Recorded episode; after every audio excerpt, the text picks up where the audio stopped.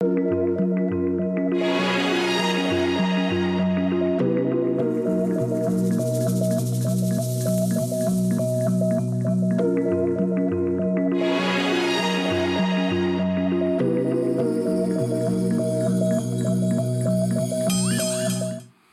Bonjour et merci de nous retrouver pour la foi prise au mot, votre rendez-vous de formation et de réflexion.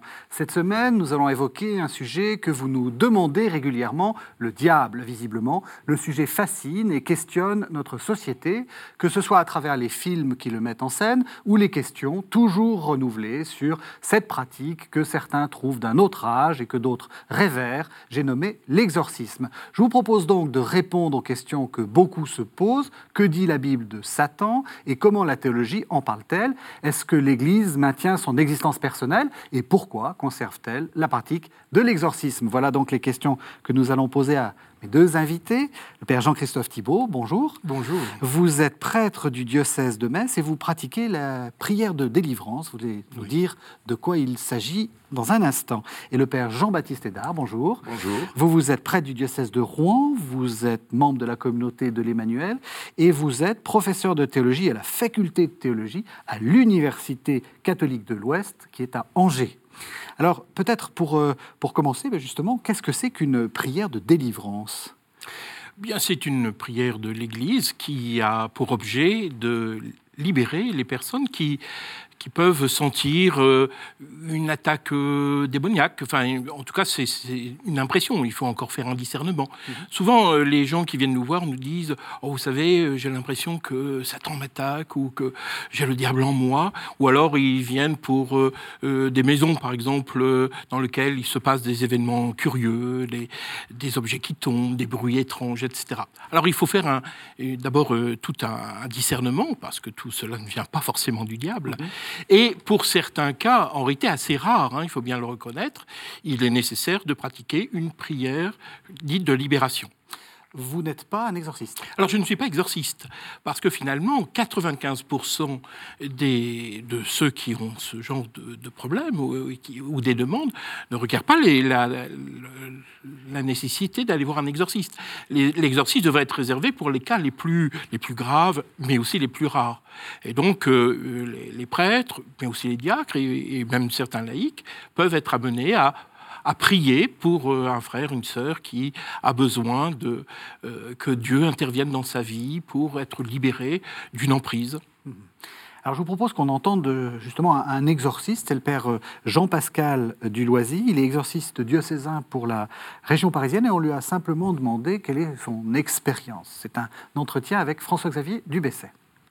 Mon expérience d'exorciste au bout de cinq ans est que les anges sont euh, la richesse du monde invisible, des créatures de Dieu, et euh, je constate que dans notre monde aujourd'hui, on a tendance à mettre dans le monde invisible toutes sortes de réalités qui n'existent pas, des entités, des ondes, etc. On est dans un, un commerce de l'invisible pour en faire ce que j'appelle une fausse religion du bonheur.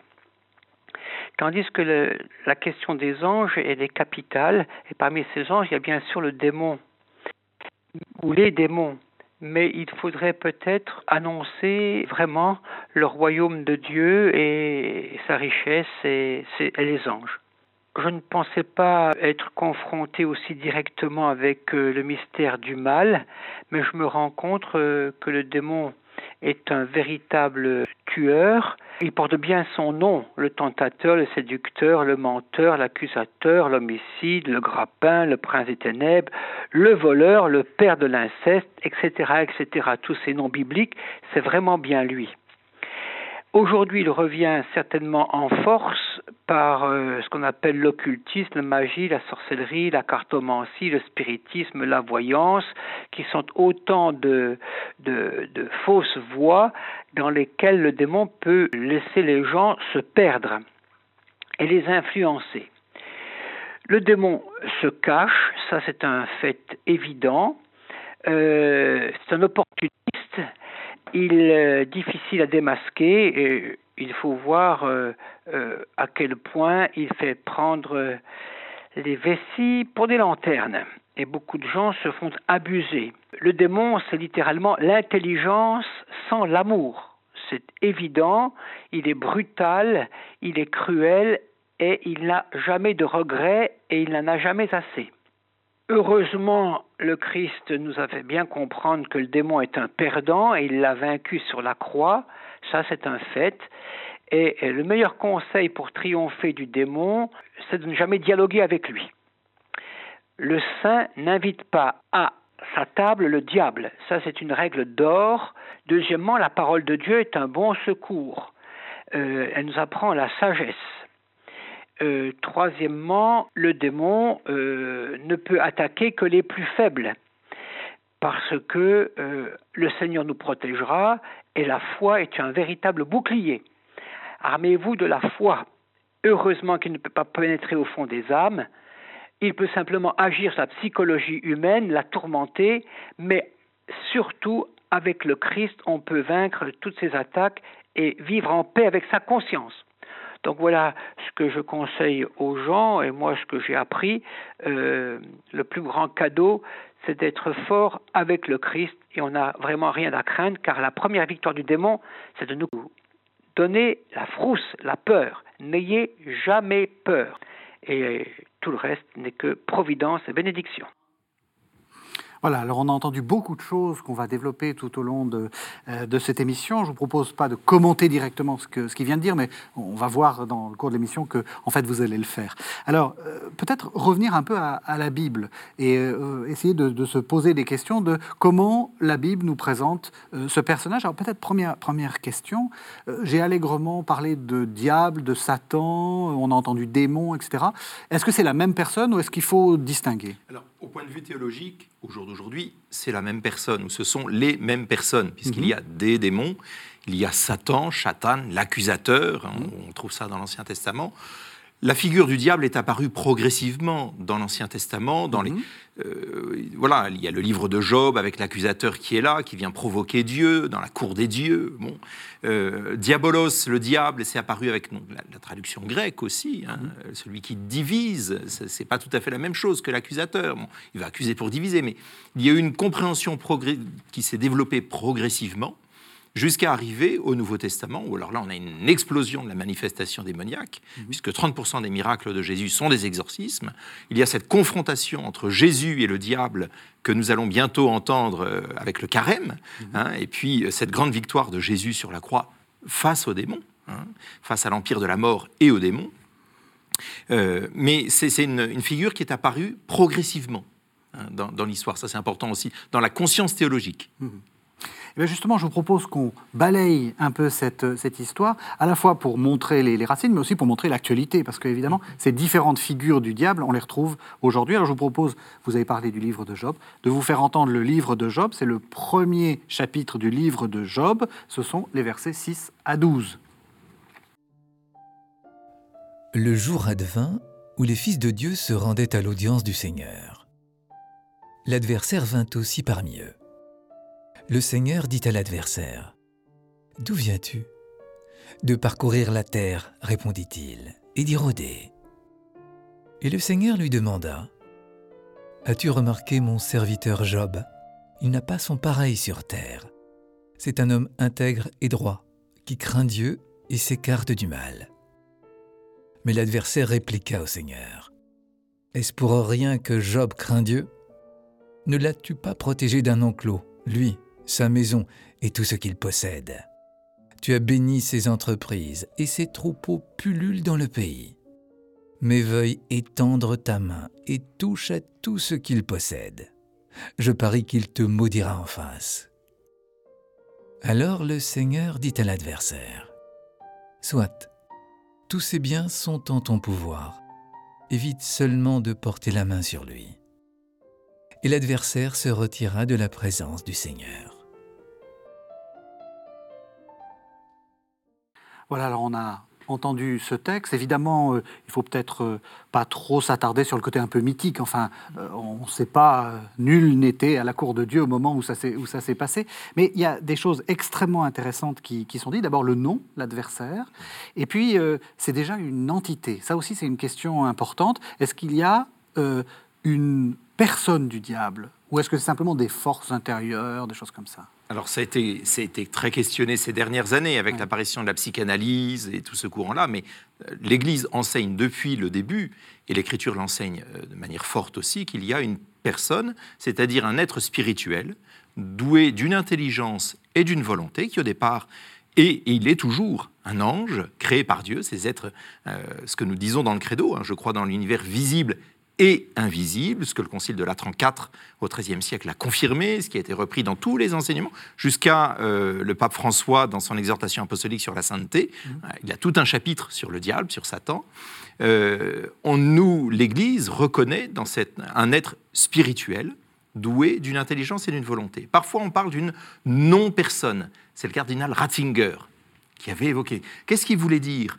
Il voulait dire que si, euh, au sein de la Trinité, ce sont des personnes, si Dieu est trois personnes, un Dieu en trois personnes, c'est la relation qui va caractériser la personne. Satan est celui qui, par excellence, a refusé la relation. On a entendu le, le Père dire, c'est l'intelligence sans l'amour, c'est très juste. Il a refusé l'amour, il a refusé la relation. Alors Dieu le maintient dans l'existence, parce que Dieu ne sait pas faire autre chose qu'aimer. Étonnamment, Dieu maintient, maintient Satan dans l'existence, mais ce- même ceci est insupportable à Satan. hein. Il, est- il est- il refuse la relation, et donc Ratzinger utilisait cette expression de non-personne pour traduire cela, pas pour autre chose. Mais c'est un être, l'Église tient que c'est un être personnel. Donc, c'est important, y compris euh, dans la, dans la pastorale. C'est quelqu'un qui que l'on rencontre d'une certaine façon. C'est pas simplement des forces euh, évanescentes ou, ou euh, la mauvaise chance, le mauvais œil, etc. Oui, c'est ça. C'est, ça a été rappelé. C'est d'abord un ange hein, qui s'est détourné de Dieu. Voilà. Donc, effectivement, on a affaire à un être personnel avec lequel il y a, euh, j'allais dire, un, un combat qui se, entre l'homme et puis et Satan, qui est le combat entre Dieu et, et Satan. Alors, c'est vrai qu'on a tendance parfois, euh, j'allais dire. euh, dans un excès de rationalisme peut-être aussi, et dire mais le mal, il faut le- c'est peut-être un symbole, une figure symbolique. hein. D'ailleurs, c'est- ça a été dit il n'y a pas très longtemps de, de la part du, du- du supérieur général des Jésuites, par exemple, qui, qui lui ben, dit ben, moi je vois à travers ça le, le symbole du mal. Mais il ne s'agit pas d'un symbole, il s'agit d'une réalité spirituelle. On le constate à quoi que c'est une réalité spirituelle, enfin euh, que c'est une personne euh, et pas simplement un symbole? Bah, D'abord, on le reçoit dans la foi. hein, c'est la première chose. C'est vrai que l'Église le dit depuis toujours. Quoi.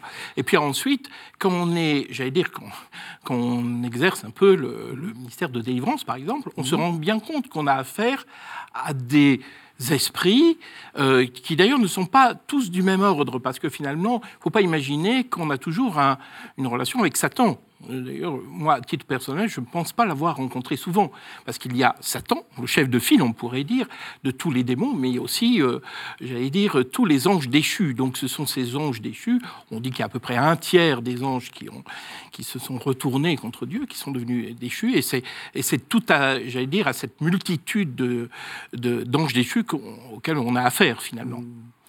L'adversaire, c'est le nom que, que- que le livre de, de Job donne à, donne à, à Satan. Euh, ça, ça signifie quoi, l'adversaire? Celui qui s'oppose. Il va s'opposer au projet créateur de Dieu, il va s'opposer à la providence, à la bonté divine. Euh, et et s'opposant, c'est celui qui va chercher à diviser, à détruire, en ce sens-là.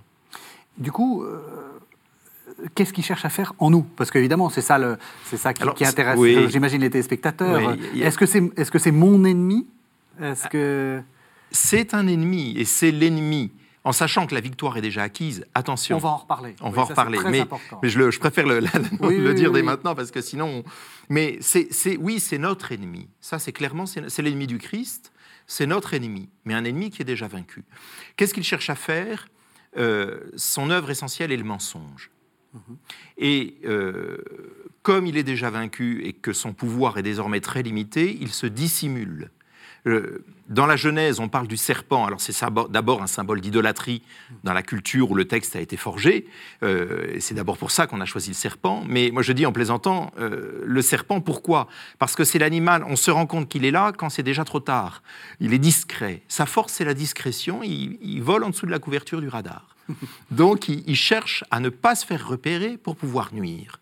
Parce que quand il est repéré, il a peu de chances de, de résister. Enfin, il n'a aucune chance de résister à ce moment-là. Je crois qu'il a, il y a deux objectifs. Hein. Mhm. Le premier objectif, c'est d'entraîner dans la chute. Enfin, finalement, il, il veut notre damnation. Il veut, en nous éloignant de Dieu, il ne supporte pas que, euh, que nous ne faisions pas le même choix que lui. D'une certaine manière, il a entraîné un certain nombre d'anges et il veut entraîner également euh, un certain nombre de, personnes humaines à, s'éloigner de, Dieu et à, nous entraîner à la damnation. Puis il y a un, un deuxième aspect qu'il ne faut pas non plus sous-estimer, c'est qu'il attend de nous qu'on lui rende un culte une sorte de parodie de, du culte que l'on rend à Dieu, il veut qu'on lui rende un culte. Et là, il attire aussi beaucoup de gens à, l'adorer, à le, à le prendre comme modèle, etc., etc. Enfin, une sorte de singerie finalement de Dieu. Vous faites allusion à quoi? Au satanisme? À cette, euh, Entre autres, entre autres au satanisme. Le satanisme est peut-être la forme la plus, j'allais dire, la, la, plus grande et la plus euh, caricaturale, on pourrait dire, de cette adoration idolatrique. Justement, justement, c'est assez caricatural. Et puis c'est vrai que les, les films nous, ont, nous, montrent une sorte de caricature. Vous, vous prenez ça au sérieux? Oui, je le prends au sérieux parce que effectivement, c'est un menteur, hein, on l'a dit, et sa, sa force, c'est, enfin sa force c'est une force très limitée, mais c'est celle du mensonge et de nous faire croire qu'il est, qu'il est plus intéressant que Dieu, finalement. Hein. Euh, souvent, on a une vision un peu euh, caricaturale encore des choses en disant avec Dieu, le bien, c'est ennuyeux, c'est pas très intéressant, euh, etc. Alors que le mal, ça va être quelque chose de passionnant, on va aller explorer finalement des sphères, finalement, l'interdit est toujours plus fascinant que, mm-hmm. que ce qui est permis. Donc, il va nous mentir en nous promettant des dons des puissances, des, avantages, mais il n'a pas d'amis, il n'a que des ennemis. Et donc ce sont des fausses promesses. Et certains se laissent prendre par des fausses promesses en faisant un pacte avec lui, par exemple, ou se laissant entraîner dans, des formes dont on ne se rend pas compte que c'est lui qui est à la manœuvre par derrière. Euh, voilà, des pratiques magiques, euh, la sorcellerie, etc. Mais, euh, et qui se laissent prendre par, par ces séductions. C'est pas ridicule? Enfin, je veux dire, parce que souvent on a tendance à se dire ils font une pratique magique, ils, font, ils inversent le culte catholique en faisant un contre-culte satanique, entre guillemets, mais c'est des enfantillages. Pour vous, c'est pas des enfantillages ça? Alors, là encore, il faut faire un, il faut distinguer parce qu'il y a un certain nombre de gens qui, euh, je pense par exemple, parlons de la musique métal, hein, très rapidement. Hein, euh, souvent, on dit voilà, c'est une musique satanique. Bon, moi, je connais un certain nombre de gens qui pratiquent cette musique qui vont faire allusion à, Satan ou au culte du diable, mais eux-mêmes ne croient ni à Dieu ni à diable. Mhm. Le problème, c'est que le diable existe. Et donc, quand on l'évoque, on l'invoque, eh bien, forcément, euh, il, peut, il peut répondre. C'est ça le problème. Mhm. Donc, euh, parfois, il y a des gens qui ont qui n'ont pas l'impression de, qui finalement qui voient à travers le diable une sorte de rébellion ou une, une façon de, de, réagir euh, à notre monde, enfin une manière finalement de provocation, quoi. Mmh. Mais mais ils touchent à une réalité spirituelle dont ils ne se rendent pas compte qu'elle peut être, euh, qu'elle peut être dangereuse si, si on ouvre une porte. Quoi. Vous êtes d'accord Le problème, c'est n'est pas ouvrir des portes? Alors, c'est de, pour moi, le problème n'est pas, c'est pas de, de, ne pas ouvrir des portes, c'est d'être attaché. La solution plutôt, c'est d'être attaché au Christ. si vous voulez, je vois pas les choses. On n'a pas à se défendre. On n'est pas dans une citadelle assiégée où il faut se défendre de l'attaque qui pourrait venir de droite et de gauche et de vivre dans une anxiété. Non. Il s'agit d'être attaché au Christ. Euh, c'est l'opposé de le, culte du diable est un culte idolâtrique. Il y a des formes de ce culte euh, qui nous apparaissent très innocentes et même séduisantes, comme le culte de l'argent. Ben, et pourtant, combien de dégâts, de morts et de destruction fait au nom du culte de l'argent? Ah, Je pense que c'est beaucoup plus grave que le, que le culte satanique. Je crois que, voilà, combien de guerres. métal, hein. Et là, et là, et là, et là, là clairement, c'est le démon qui est à l'œuvre derrière. Alors, il ne faut pas s'imaginer que dans les multinationales, on fasse des sacrifices humains à Satan. Mm. Euh, non, il n'y a pas besoin de ça. Il n'y a pas besoin de ça. Il a pas besoin de ça. Mais donc, si vous voulez, c'est, euh, euh, il s'agit. Alors, il y a effectivement, il faut être attentif il y a certaines zones, certains terrains où il ne faut pas aller, hmm. euh, parce que c'est effectivement ouvrir aux démons la possibilité euh, de nuire. Bon, mais euh, on, doit d'abord se situer dans une démarche d'attraction vers le Christ. Enfin, mm. voilà, c'est ça qui, doit être premier et c'est ça qui nous motive.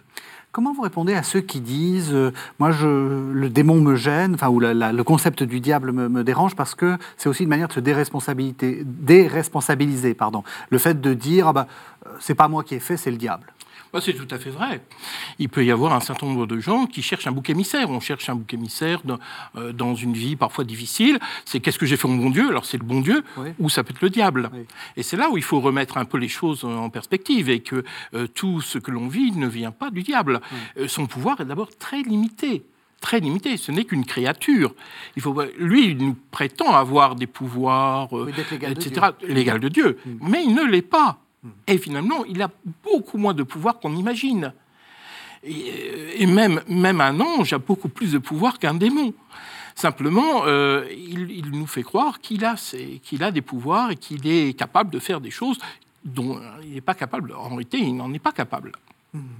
Alors de quoi est-il capable? Je vous propose qu'on lise un deuxième texte qui, est, euh, qui vient des, Actes des Apôtres.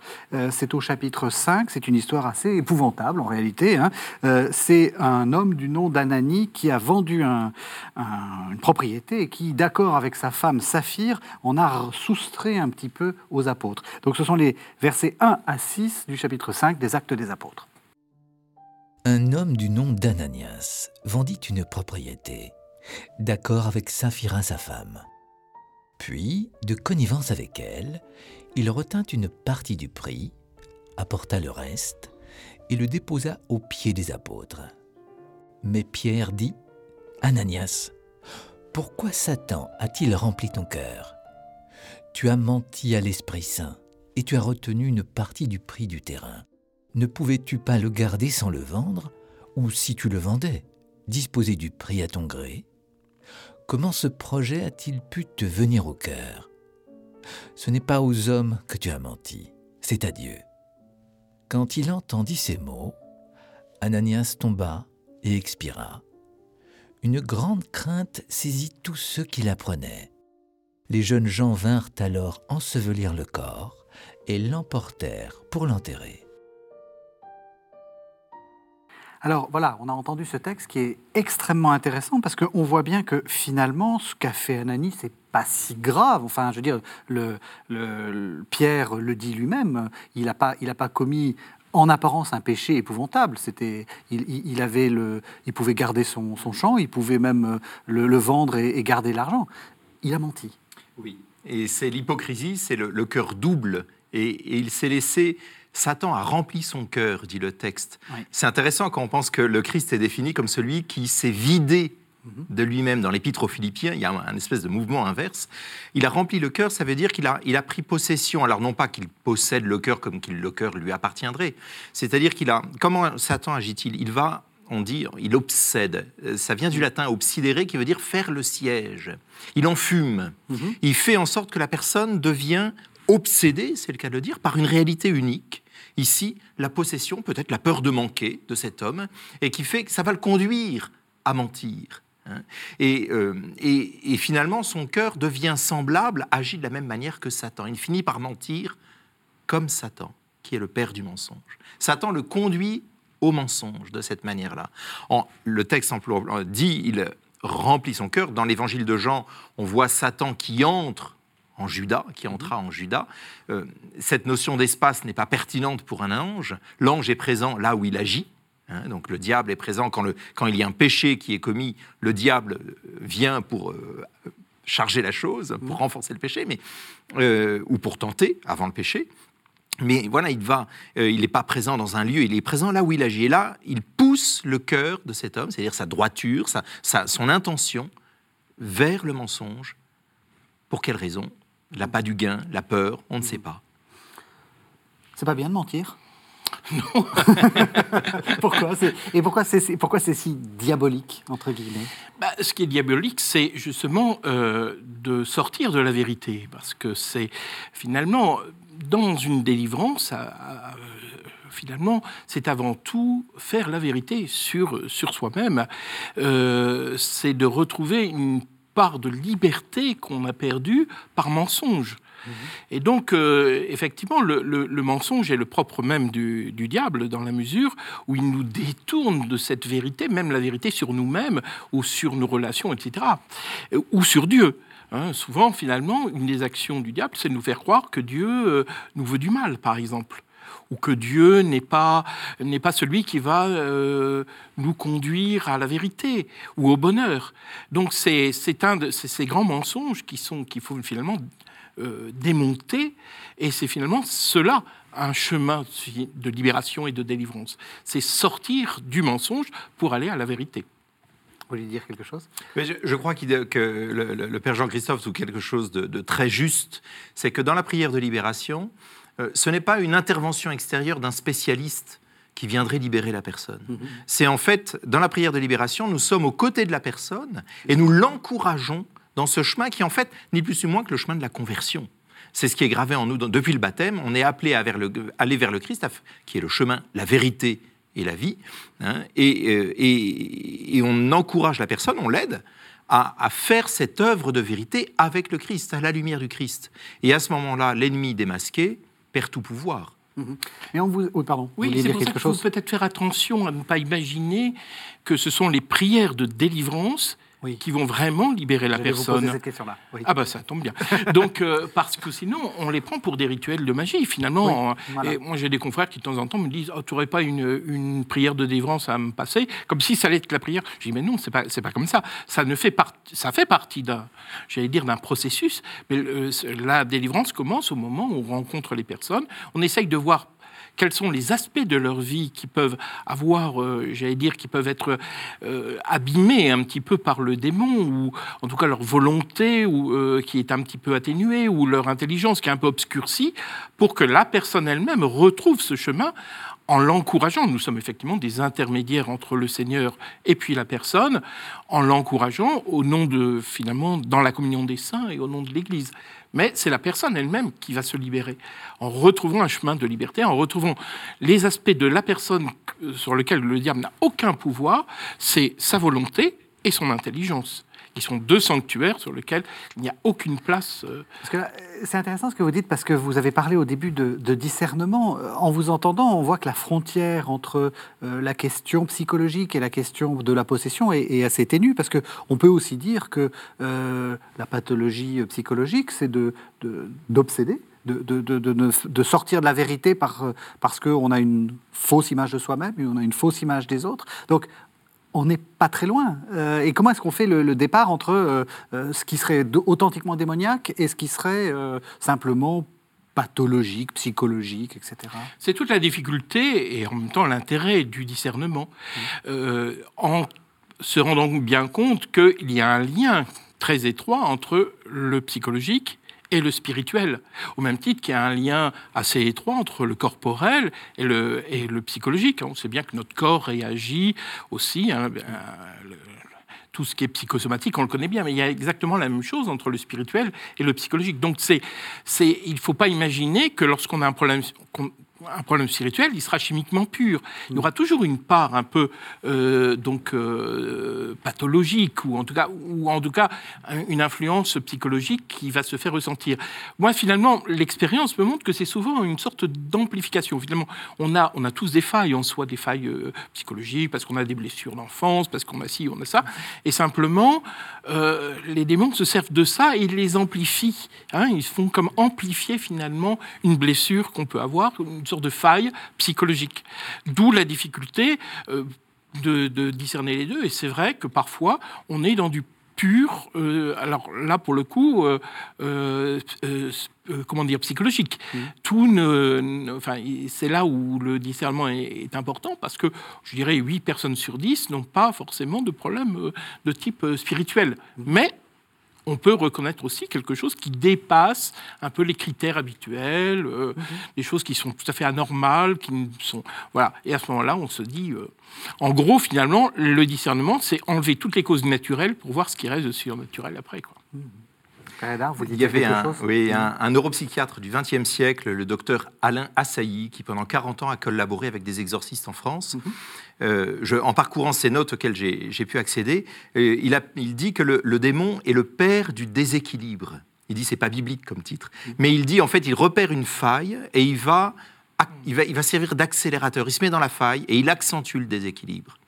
Et, euh, et il dit lui-même que, euh, étonnamment, certains exorcismes, alors que la personne était suivie en thérapie depuis très longtemps sans aucun résultat, la personne, en un seul exorcisme, a été libérée. Et puis d'autres patients, eh bien, ont dû être accompagnés en thérapie pendant de longues années vivre tel ou tel exorcisme, et c'est les deux éléments ensemble qui ont permis à la personne de retrouver sa liberté.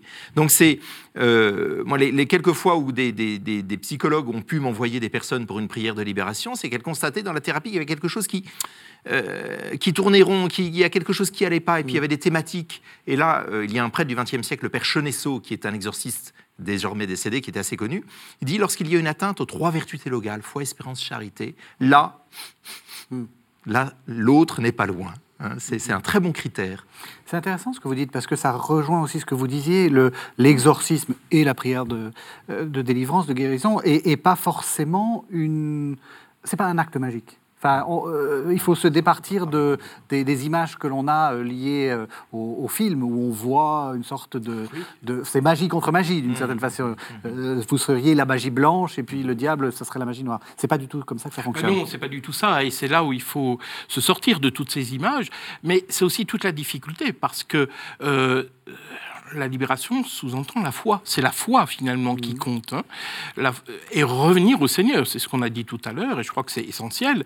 C'est voilà, se tourner vers le Seigneur qui, qui nous guérit, nous sauve. Et c'est ça qui, est, qui permet vraiment cette libération. Problème, quand les gens qui viennent nous voir n'ont pas la foi. Ça, c'est beaucoup plus compliqué parce qu'il ne faut pas imaginer que les gens qui vont consulter un prêtre ou même un exorciste sont des gens qui sont euh, croyants. Mm. Alors c'est tout un travail de conversion à faire avec eux pour qu'ils puissent découvrir le Christ, euh, qui est vraiment le Christ vainqueur et le Christ libérateur. Donc c'est un, authentique lieu pastoral. Ah, c'est un, oui, c'est un lieu tout à fait. Et on touche aussi, moi, ce que je trouve intéressant dans ce ministère, c'est que, vous savez, le pape dit qu'il faut aller aux périphéries. Bah, justement, là, on touche des gens qui d'une raison, par un biais ou un autre, se sentent attaqués, ils ne savent pas très bien ce qu'il y a par derrière, et finalement demandent l'aide de l'Église. Pour revenir à ce, texte, qui est là aussi euh, surprenant quand on a euh, l'image des, séries télévisées ou des grands films, c'est que, euh, comme vous disiez, c'est un peu à bas bruit ce que fait le diable ici. Pierre n'aurait pas vu la chose, ça se serait pas vu, et puis, et puis, et puis voilà, c'était fait. Oui, il, est, il, veut rester caché. C'est pas du grand spectacle. Ah, c'est pas du grand spectacle. C'est mm. pas du grand spectacle. J'ai encore lu dernièrement le témoignage d'un exorcisme vécu par un homme. Il a vécu son exorcisme, il était assis dans sa chaise à écouter le prêtre exorciste prier, lui s'y associait par sa prière intérieure, mais il n'y avait ni hurlement, ni cri, ni, ni gesticulation. Il peut y avoir parfois des manifestations fortes, oui, ça existe aussi, mais très souvent, moi la plupart du temps dans les prières de délivrance, il ne se passe rien. Mhm. si oui, ce qu'il y a de la prière. Rien, rien d'extérieur. rien d'extérieur. Par contre, intérieurement, oui. Mais euh, dans la société, le, démon veut agir de manière discrète. Il veut agir de manière discrète. Euh, voilà, et c'est là où il faut un regard de foi, et c'est ce regard de foi qui va permettre de voir son action. Sinon, on va voir euh, une extravagance, on va voir de la méchanceté, on va voir des choses, mais, mais on ne percevra pas derrière la réalité spirituelle qui est là. Qu'est-ce qu'on fait justement? Vous dites, vous avez parlé des, maisons, euh, des maisons hantées. Euh, c'est très spectaculaire, ça, une maison hantée. Alors, est-ce que qu'est-ce que vous en, qu'est-ce que vous en faites quand si j'arrive en vous disant, écoutez, ma maison, il y a des, esprits frappeurs et, des, petits marteaux qui, tapent la nuit, qu'est-ce que vous me dites? Oui, vous voyez, il faut, il faut dire, il y a deux finalement deux, deux réalités. J'ai dire, il y a une réalité qui, qui est un peu extérieur à la personne, mhm. hein, donc effectivement qui se passe dans des lieux. Euh, généralement, on parle de vexation. Vexatio, ça veut dire c'est une un harcèlement, hein, mhm. ou de. Alors ça, c'est souvent, ça ne dure pas très longtemps. Ça arrive comme ça. Tout à coup, il se passe des événements dans une maison, euh, ou alors il y a des soit des objets, soit des animaux, soit des lieux qui sont infestés, hein, donc où il y a une présence maléfique, mais qui est durable là à ce moment-là.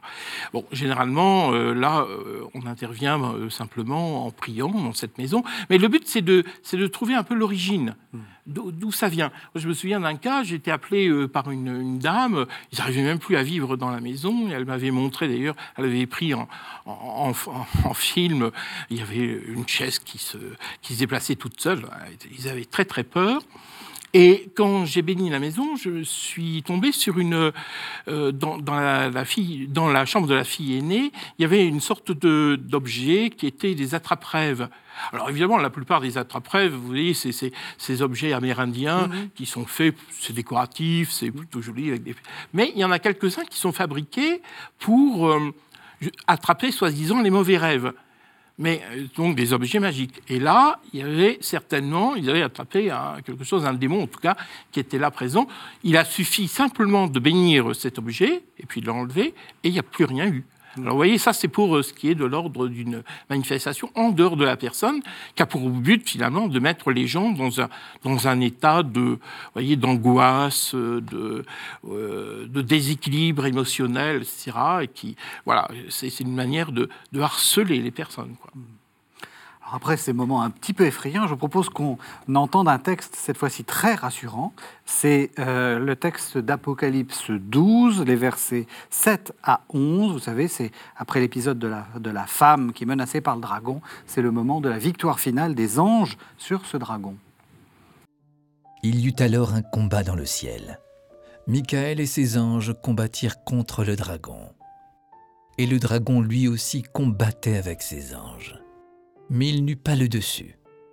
Il ne se trouva plus de place pour eux dans le ciel. Il fut précipité, le grand dragon, l'antique serpent, celui qu'on nomme diable et Satan, le séducteur du monde entier. Il fut précipité sur la terre et ses anges avec lui. Et j'entendis une voix forte qui, dans le ciel, disait Voici le temps du salut, de la puissance et du règne de notre Dieu et de l'autorité de son Christ, car il a été précipité, l'accusateur de nos frères, celui qui les accusait devant notre Dieu, jour et nuit.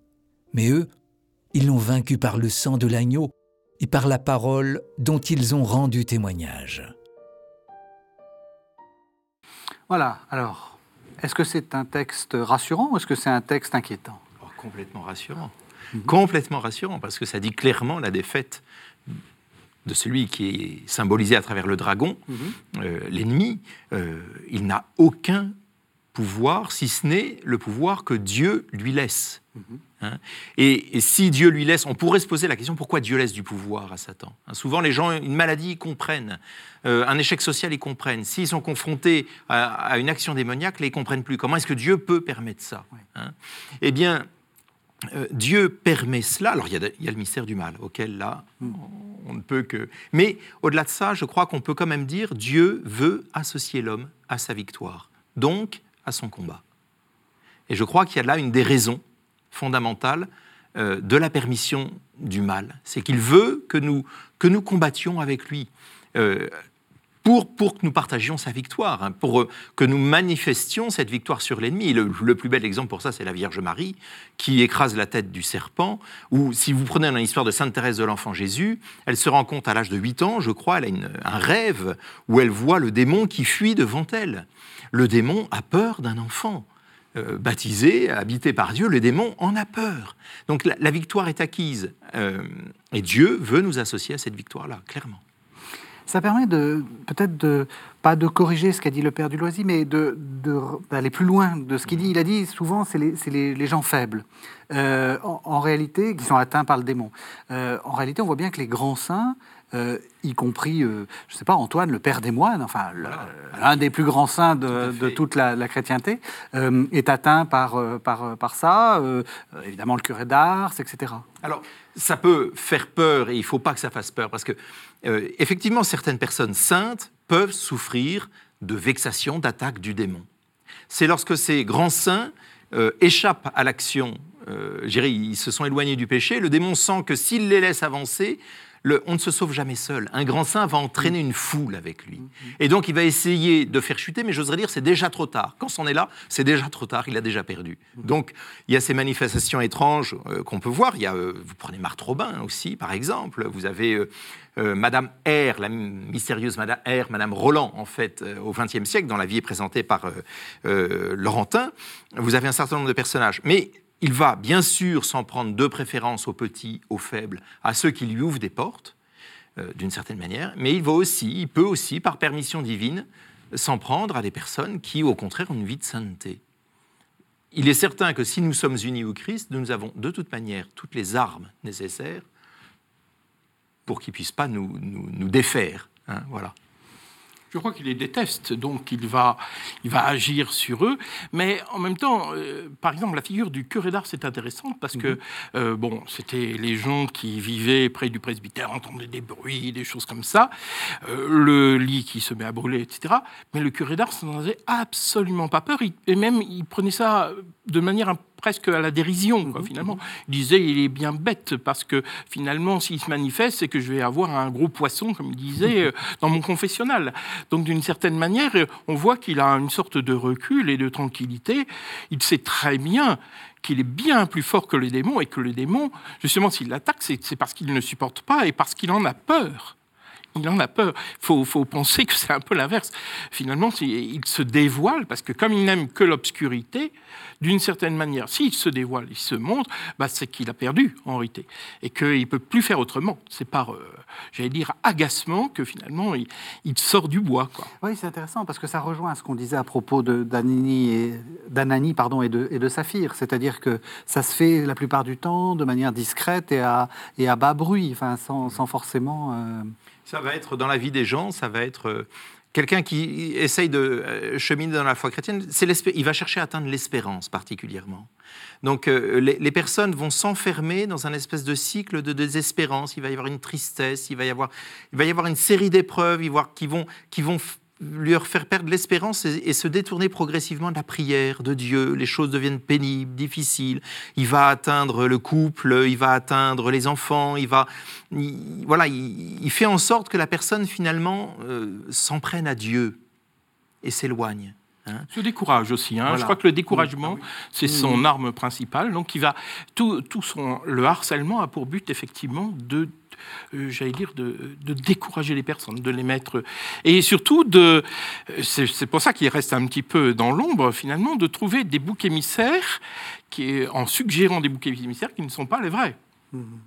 Mais en vous entendant, c'est quand même un peu. Euh, je redeviens inquiet parce qu'on a tous ces moments-là de, euh, de découragement, de déprime. Euh, est-ce qu'il est qu'il faut à chaque fois chercher en soi l'action du démon Ou est-ce qu'on a le droit quand même de prendre une petite vitamine C en se disant j'ai un petit coup de, froid et ça ira mieux? Mais bien sûr, il y, a, il y, a, notre nature, alors fragile, blessée par le péché, mm. on le sait, mais notre nature est, suffit bien souvent à expliquer le rhume.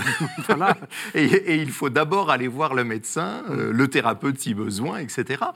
Tout en étant conscient qu'il y a aussi quelqu'un qui peut parfois, mais ce n'est pas par hasard, hein, ce n'est pas par accident, c'est que généralement, vous voyez, la première porte d'accès au démon, c'est le péché. Euh, si j'entretiens dans ma vie un péché grave et duquel je ne me convertis pas, bah, au bout d'un moment, il y en a un qui finit par s'intéresser à moi. Au bout d'un moment, c'est pas, euh, c'est pas non plus. Voilà. Mais euh, donc non, non, il y a notre nature blessée suffit amplement. Moi, j'aime bien dire que le démon sous-traite à notre psychologie malade. c'est joliment dit. Voilà. Pour euh, voilà pour nos méchancetés ou autres, bien souvent, il n'a pas besoin de se déranger en personne. Il sous-traite et ça suffit.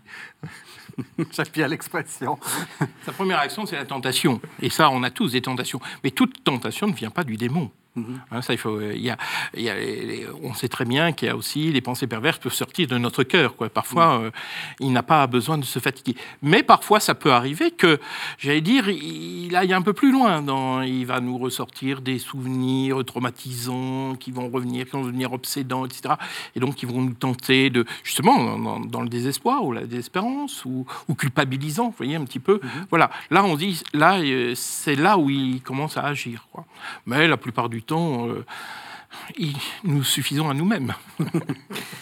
Euh, Je voudrais qu'on revienne sur ce que disait aussi le père euh, Duloisier à propos euh, cartomancie, voyante, etc. Parce que on n'a pas eu l'occasion d'en parler. En fait, c'est quelque chose d'assez important. Moi, j'ai en- j'ai tendance à vous dire, je vais voir euh, une voyante, une numérologue, euh, je fais mon, mon, euh, mon- thème astral. c'est peut-être un peu bête, mais c'est pas c'est pas très grave. Vous, vous aurez vous aurez tendance à dire que c'est plus grave que ça. Oui, oui, oui, c'est parce que c'est euh, fondamentalement, on manque de confiance en Dieu. Et, et on se lie dans le futur, c'est-à-dire on, on s'imagine que notre futur est déterminé, alors que le futur n'est pas déterminé. Euh, et on manque de confiance en Dieu et on, on se, on, on s'emprisonne soi-même. On porte atteinte à notre liberté, à notre dignité. Et euh, on porte atteinte à fait, en fait à l'image de Dieu qui est en nous en faisant ça. Et ça, c'est l'œuvre du démon. Hein, Même si la cartomancienne en face de moi n'est qu'une Un charlatan. une- un charlatan. euh, peu- alors, si c'est quelqu'un qui a un authentique pouvoir de médiumnité, euh, là, c'est un, un opérateur de Satan. C'est encore là, c'est grave. Mais même si ça n'est qu'un charlatan, euh, en fait, dans mon cœur, retournons à Anani. Oui, c'est ça, oui. je laisse le mensonge entrer, la défiance entrer. C'est il vous serez non non non il vous a pas dit ça. Souvenez-vous au jardin de la Genèse, hein, il, in- il il suggère un mensonge. C'est ce qu'on fait dans la divination. Vous êtes d'accord? Oui, tout à fait. Et puis c'est aussi, on renonce à sa liberté. Enfin, finalement, Ouais. le- le- Dieu insiste beaucoup pour qu'on soit libre. Euh, parce qu'on est fait à son image et à sa ressemblance. Et d'une certaine manière, en donnant une possibilité à la personne de dire ce que nous avons à faire, en prétendant euh, nous dire un peu notre avenir, bah, finalement, on renonce à notre liberté. On renonce aussi à notre volonté. Donc on l'affaiblit. Et c'est là-dessus que le- les démons peuvent agir, parce que c'est notre, notre volonté est quelque chose de tout à fait essentiel. C'est c'est un point, alors je, vais me faire beaucoup d'ennemis, tu vas, deviner de quoi je, je vais vouloir parler, mais un lieu où il est euh, insidieusement présent, et là c'est massif dans notre société, c'est plus d'une personne sur deux, je pense que c'est deux sur trois ou trois sur quatre, c'est tout ce qui va être magnétiseur, euh, tout ce qui va être coupe-feu, tout ce qui va être les personnes qui soignent les verrues, etc. Euh, en fait, c'est de la magie derrière. Ce qu'on- magie blanche, mais pour le démon c'est pareil, magie blanche ou noire, c'est de la magie. Euh, la personne va chercher à, à- à guérir d'un mal en allant voir quelqu'un. On- on- certains hôpitaux recourent aux coupeurs de feu en cas de zona, en cas de brûlure grave. Il y a une thèse de doctorat de médecine faite en 2007 au service des grands brûlés de Grenoble qui établit que l'effet est supérieur au placebo. Et l'étudiant athée dit il y a un effet symbolique, mais il ne sait pas définir. hein. Il y a bien donc une réalité qui se passe. Oui, oui, c'est efficace. Mais d'où vient cette efficacité? Or, nous constatons dans l'accompagnement des personnes que les personnes qui se sont exposées à ce type d'action sont ensuite liées par le démon, souffrent ensuite de différents troubles, et, et précisément en priant pour mettre fin à, cette- à ce lien causé par l'exposition au guérisseur, les troubles disparaissent. Donc ça, c'est quelque chose euh, qui va déplaire à beaucoup de vos auditeurs, mais tant pis, je profite de l'occasion pour avertir, Oui. ce n'est pas innocent. Ce n'est pas innocent, ce n'est pas un don donné par Dieu. Non. Non, non, non. Il y a une formule, tenue secrète. Il y a, euh, voilà, hein, euh, feu, Oui. perd ton ardeur, comme Ju- Judas perdit sa couleur au jardin des Oliviers, des choses, ce genre de choses. Ce n'est absolument pas innocent. En sachant qu'en plus, ce, ça n'est pas simplement la, cette, ce rituel, cette- ce qu'ils appellent de la prière, hein, qui vient d'être dite, c'est que pour avoir le don, entre guillemets, qui n'est pas un don naturel, hein, il faut le recevoir par euh, initiation. Il faut l'avoir reçu de quelqu'un. Donc on transmet, il ne suffit pas, parce sinon il suffit d'avoir. D'autant plus que cette prière, enfin, ou ce rituel, ne dit pas grand-chose. On sent bien que c'est pas, euh, y a pas, on n'exprime pas, c'est assez trouble, enfin c'est flou comme, comme texte. Simplement, par l'initiation, on reçoit finalement, on donne la permission à un démon d'agir, et ce rituel ne sert simplement que de d'appel à un démon pour agir. C'est une sorte de, de sifflet, quoi, en disant, voilà, j'appelle pour faire ce... Le problème, c'est que beaucoup de gens ne croient pas à la magie. hein. Souvent, quand on parle de la magie, les gens nous regardent un peu bizarrement, vous croyez à ce genre de choses Non, la magie est une réalité. hein. Et d'ailleurs, dans la Bible, très souvent, on en parle, mais toujours pour mettre en garde, en disant tu ne feras pas de magie. Et même dans le catéchisme de l'Église catholique, c'est redit encore une fois. Non, ne- même euh, il est dit qu'il ne faut pas pratiquer la magie, même fût-ce pour donner la santé, même pour euh, quelque chose qui apparemment est positif, parce que la magie, c'est c'est pas dans le domaine de Dieu, c'est le domaine du démon. On arrive à la toute fin de, de- de l'émission.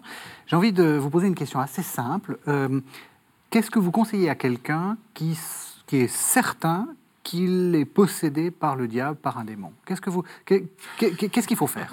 Qu'est-ce qu'il faut faire? Non, c'est une question oui, oui, que oui, peut-être oui, les, oui, oui. les téléspectateurs se posent. Euh, Il y a certainement parmi eux Alors, des gens qui ont cette certains question-là. d'être possédés. C'est vrai que certaines personnes sont, sont habitées par cette conviction. Alors, dans un certain nombre de cas, ça relève de la psychiatrie, a des, de- des démonopathies où la, la personne est certain d'avoir un démon dans son intestin, etc. Bon, euh, là, allez voir le psychiatre. Mhm. Euh, Mais euh, ça peut être bon, euh, surtout de ne pas aller voir un médium ou ces exorcistes pirates qui pullulent sur Internet, ça surtout pas. Un effet certain, c'est vider le portefeuille. Ça, ça marche à tous les coups, ça, ça sera efficace. Euh, le deuxième danger, c'est qu'en fait, il ne vous fasse rien et il vous laisse dans votre problème. Le troisième, c'est qu'il amplifie le problème. Donc, à ce moment-là, eh bien, il faut prendre contact avec le curé de sa paroisse ou avec l'exorciste du diocèse. euh, qui, euh, un bon critère, c'est que c'est gratuit. Oui, c'est vrai. voilà, c'est. Bon, il faut aussi avoir conscience que les, les exorcistes sont souvent assez débordés, hein, il faut bien le reconnaître. Et c'est pour ça que c'est important, je pense, dans l'Église, que chacun prenne sa part un petit peu de ce ministère, dont on a fait un peu un tabou, il faut bien le reconnaître, oui, on avait un peu peur. Justement, il faut sortir de cette peur, il n'y a pas à avoir peur. Il a été dit tout à l'heure, quand on fait des prières de délivrance, il ne se passe pas grand-chose, hein, souvent. hein, c'est, c'est, voilà, on prie, Mm. Et c'est donc, tout. quand il y a un paroissien qui vient vous voir en disant je suis pris par le démon, vous ricanez pas? Ah ben, je rigole pas, mais je fais quand même un discernement. C'est-à-dire que, on- mais, et après, si on se rend compte que la personne n'a pas vraiment de problème spirituel, ça veut pas dire, il faut pas non plus être blessant en disant, bah, euh, vous n'avez rien du tout, ou dire, comme je l'ai déjà entendu plusieurs fois, euh, avant même de l'écouter, en disant, mais vous, ce que vous avez, c'est un psychiatre qu'il faut aller voir. Ça peut être très blessant, d'autant plus que souvent, ils vont d'abord voir, vous savez, le, le processus habituel, c'est qu'ils vont voir le médecin traitant, qui va voir le, le, le psychiatre, et parfois les psychiatres nous les renvoient. Enfin, moi, c'est- j'ai un certain nombre de personnes qui viennent me voir envoyées par le psychiatre, en disant, moi, ça me dépasse. Bon. Alors, si, dans le cas où on ne discerne rien de spirituel, il faut quand même, la personne souffre quand même. C'est une personne qui souffre qui finalement a une sorte peut-être de, de peur. C'est là il faut vraiment la tourner vers le Seigneur hein, et la mettre finalement en disant mais le Seigneur vous accompagne. Déjà une écoute, c'est déjà énorme, une compassion et finalement parfois ça suffit largement. Merci vraiment à tous les deux. Alors pour aller plus loin, euh, quelques, livres. Euh, donc on a entendu le père Jean-Pascal Duloisy. Il vient de faire paraître aux éditions Fidélité en Belgique euh, un Satan. Donc euh, voilà, nous avons un, un petit livre sur, euh, sur Satan. Et puis, euh, Père Jean-Christophe Thibault, vous venez de faire paraître aux éditions Médiaspol Délivre-nous du mal. Non, euh, Artege. Artege, ah bon, Artege. Un délivre-nous du, du mal. En fait, pour, pour être très honnête avec nos téléspectateurs, nous enregistrons un peu avant, donc je n'ai pas le livre. Il Non. paraît juste au moment où l'émission est diffusée. Exactement. Et donc, on, on vous avez quelques secondes pour nous dire de quoi, il- de quoi ça parle. Bah, c'est un livre qui est à la fois un petit peu théorique, donnant un petit enseignement, qui reprend des éléments que nous avons pu aborder là, euh, voilà, avec eux, mais aussi pratique. C'est-à-dire, c'est euh, comment faut-il réagir, comment, quels sont les critères de discernement entre ce qui est psychologique et spirituel. Et il y a aussi, par exemple, des, des fiches pratiques ou euh, le genre de questions à poser, comment on mesure une gravité, parce que ce qu'on n'a pas abordé du tout, c'est que tout entre la tentation et la possession, il y a, des marges, hein. il y a de la marge un petit peu. Et puis comment accompagner les personnes vers une vraie délivrance. Donc, Délivre-nous du mal aux éditions Artege. Et je dois dire aussi, je lève un mystère, que vous êtes un, un auteur de thriller qu'on trouve chez Salvatore. Vous vous Salvatore. appelez en réalité Michael Dor. Michael Dor, voilà. Voilà. Merci beaucoup euh, de nous avoir fait euh, mieux comprendre ce qu'était euh, Satan. Merci beaucoup de nous avoir suivis. Vous savez que vous pouvez retrouver euh, cette émission sur le site internet de la chaîne www.ktotv.com et c'est gratuit, ce qui est plutôt, si, vous, si je vous ai bien écouté, un critère de euh, bonne qualité. Merci beaucoup de nous avoir suivis. À la semaine prochaine. you